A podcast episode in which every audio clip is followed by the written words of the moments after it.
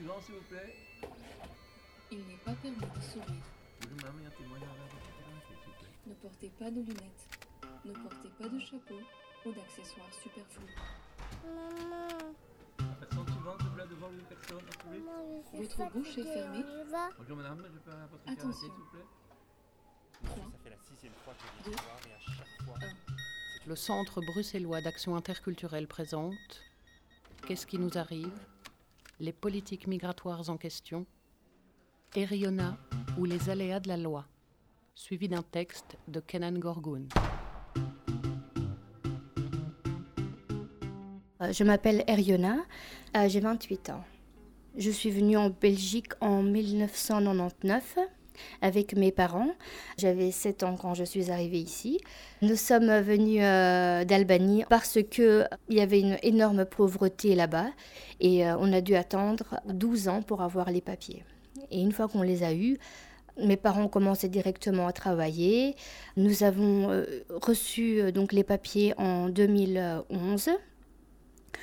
J'ai eu un enfant et j'ai eu mes papiers grâce à mes parents. J'étais toujours euh, à leur charge, donc étant donné qu'ils ont eu les papiers, je les ai eus également, mais entre-temps j'avais déjà l'enfant belge et on m'avait dit qu'il fallait attendre 5 ans pour faire la demande d'être belge.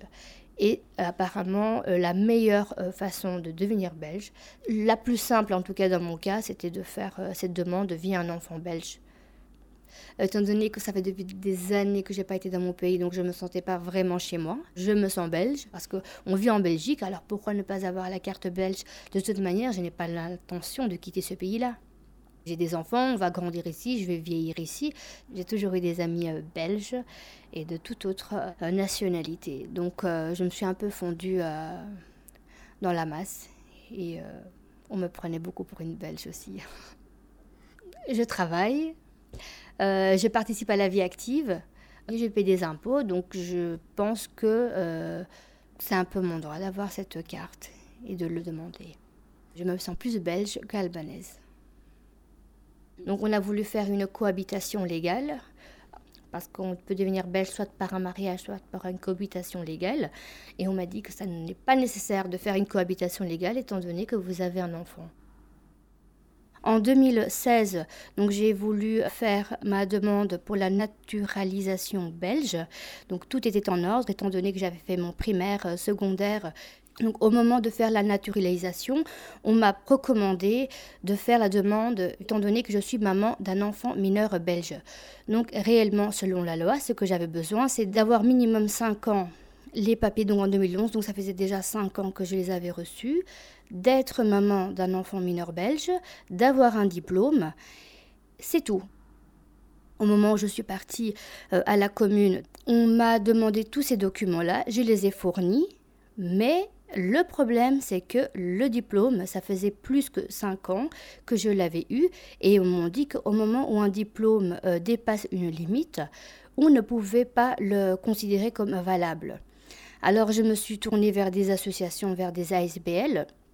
J'ai également téléphoné au service des finances qui me disait que il n'est nullement noté qu'un diplôme avait une date limite.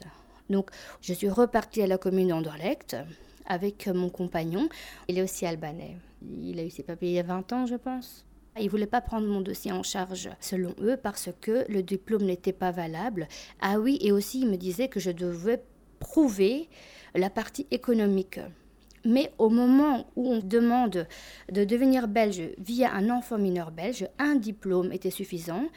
Donc, parce que ce diplôme-là prouvait ma partie sociale, que je connaissais les langues, donc je connaissais le néerlandais français. Dans euh, la loi, il est stipulé clairement qu'un diplôme ne s'expire pas. Si on n'a pas le diplôme, il faut euh, prouver la participation de la vie quotidienne en Belgique par du travail. Mais il refusait. Donc on leur a bien dit que soit vous prenez en charge mon diplôme, soit on appelle la police. La commune m'a clairement dit que ici, c'est la commune qui fait sa propre loi et si nous ne voulons pas prendre votre dossier parce qu'on le considère qu'il n'est pas en ordre, on ne le prendra pas. J'ai été plusieurs fois mais la commune n'acceptait pas de prendre en charge mon dossier. Donc mon compagnon a pris la décision de y aller tout seul, donc sans moi. Il est parti avec mon dossier à moi. J'avais écrit un document comme quoi il pouvait se charger euh, de mon dossier. Il est parti à la commune. Il est tombé sur la même personne que moi j'avais fait la demande. Il avait dit Je voudrais bien que vous preniez ce dossier en charge, que vous l'envoyez au procureur du roi pour la demande parce qu'elle est complète. La personne, elle a dit, ce n'est pas complet parce que je prouve pas euh, les trois ans ou cinq ans euh, de travail, c'est-à-dire la raison économique. Mais étant donné que c'est via un enfant mineur belge, on n'est pas dans l'obligation de le prouver. C'est-à-dire que si je ne l'envoie pas, c'est pas une raison pour que mon dossier soit refusé. Donc cette personne euh, de la commune lui a dit on ne l'accepte pas. Mon compagnon l'a dit vous allez l'accepter parce que le dossier est en ordre. La personne au guichet a élevé la voix. Elle lui a clairement dit Écoutez, monsieur, je veux bien que vous quittez le guichet. Il y a d'autres personnes qui sont là. Le dossier ne sera pas accepté. Point barre. Si vous n'êtes pas content, appelez la police. Rentrez chez vous. Vous n'avez rien à faire ici. Donc rentrez dans votre pays. Avec cette phrase-là, mon compagnon en question, il a qui est devenu mon mari, il a dit Je ne partirai pas d'ici tant que cette situation euh, soit réglée parce qu'on n'a pas que ça à faire à faire des va-et-vient, surtout que là-bas, la temps d'attente est très long par rapport aux autres communes. Donc je n'étais pas là, mais je sais que c'est parti en cacahuète parce qu'ils se sont insultés mutuellement. Donc euh, vous faites pas votre boulot correctement, vous êtes raciste, etc. Et la personne en question, donc Guichet, elle avait une voix assez élevée. Elle ne parlait pas, elle criait. Elle voulait euh, persuader et se faire entendre en criant. Et donc, elle a bien montré à tout le monde qu'elle s'est montrée raciste. Mais ils avaient un responsable qui était plus raciste que eux et donc qui validait leur comportement. Donc il avait appelé la police, la police est venue, on a expliqué clairement la situation. Donc la commune avait également porté plainte contre euh, mon mari, mais ça n'a pas donné suite et euh, normalement nous aurions donné suite à cette plainte parce que elle n'était pas du tout fondée donc euh, la plainte de la commune mais après on a tout laissé tomber. Mais on aurait pu y donner suite parce que on avait raison et ils étaient en tort. Mais ils ont eu le culot de porter plainte quand même. Alors qu'ils étaient en tort Alors on s'est tourné vers des ASBL. On m'a dit clairement que j'étais en droit, qu'ils devaient prendre mon dossier en charge. Ils ont vu tout mon dossier, tout était en ordre. Et ils m'ont dit, écoutez, madame, il n'y a aucune raison particulière pour que ce soit refusé par le procureur du roi. L'ASBL Objectif a essayé à plusieurs reprises de contacter euh, la commune. Ils ont dit la même chose qu'ils m'ont dit à moi, mais apparemment, je n'étais pas la seule. Il y a eu plusieurs, plusieurs personnes qui se plaignaient de tout ça. Beaucoup, apparemment. Je les ai aidés le plus possible pour euh, entamer une euh, procédure contre la commune d'Anderlecht. Mais je devais passer par euh, des rendez-vous, des mails et du temps que je devais octroyer à toutes ces démarches. Je n'avais pas le temps et j'ai laissé tomber. Donc j'ai donné un peu suite, mais après j'ai tout laissé tomber. Et donc moi, je suis tombée sur des personnes euh, assez sûres d'eux. Donc, euh, c'est comme ça, c'est comme ça, c'est comme ça. Ils me criaient dessus. Ah bah, ça me donnait peur. Et donc, je disais, bon, je préfère pas faire la demande. Je reste dans mon coin. Je ne suis pas quelqu'un qui va oser affronter la commune. Si j'aurais peut-être été belle, j'aurais eu un peu plus de confiance en moi. Mais étant donné que j'étais étrangère, on va s'attaquer à un beaucoup plus grand que nous. Et on n'avait pas trop le courage, le moral d'affronter tout ça. Alors, on laisse tomber. J'ai déménagé à Tubize. J'ai donné ce dossier-là. Trois mois plus tard, j'ai eu ma carte belge. C'est tout. Je suis devenue belge. Oui, j'ai donné le même dossier que j'avais donné à Anderlecht. Je l'ai donné ici. On m'a dit ne vous inquiétez pas, on a tout. On a tout dans le système. Apportez juste votre diplôme et votre certificat de naissance. Et c'est tout. Ah oui, j'ai dû faire également un petit test, comme quoi je m'exprimais bien en français. On m'a demandé les langues que je faisais, qui je côtoyais. La police m'a convoqué également ici à Tubi, juste pour me poser quelques questions de pourquoi je voulais devenir belge. Et voilà, ça a été accepté. C'était très simple, vraiment simple tout ce qui était en rapport avec les documents que la commune était capable de les avoir à disposition, comme par exemple le certificat de ma fille, de naissance, euh, le fait que je suis la maman d'un enfant mineur belge, le fait que je suis ici depuis 1999. Ils avaient toute une historique. Il n'y a eu aucun problème. Je devais rien fournir du tout. Parce qu'ils ont dit, mais écoutez, ne vous fatiguez pas. Nous, on a juste à tourner une page ou aller juste sur une autre application et on a vos coordonnées. Vous n'avez pas besoin de courir pour avoir ces renseignements-là. L'État pourrait faire en sorte de bien faire comprendre aux communes que ça, c'est une loi pour un pays, c'est-à-dire il y avait cinq manières de faire une demande pour euh, avoir la nationalité belge. Il faut leur faire comprendre que ces cinq manières, c'est pour tout le pays et ce n'est pas par commune et c'est pas une commune qui choisit sa propre loi. C'est vrai qu'il y a des lois communales, régionales, mais là c'était une loi par pays, donc c'est dans tout le pays la même loi. Au moment où on va à la commune on veut faire la demande, ils prennent un simple papier et ils cochent.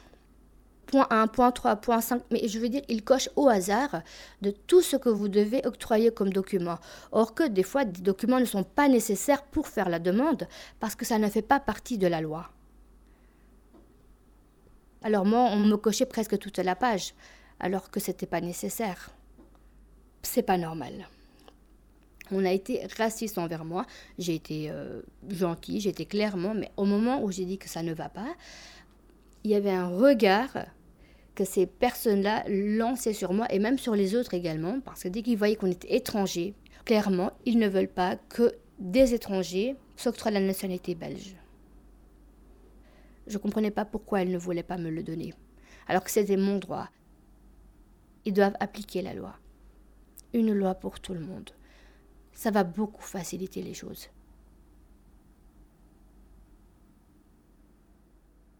Je suis né. Je suis né.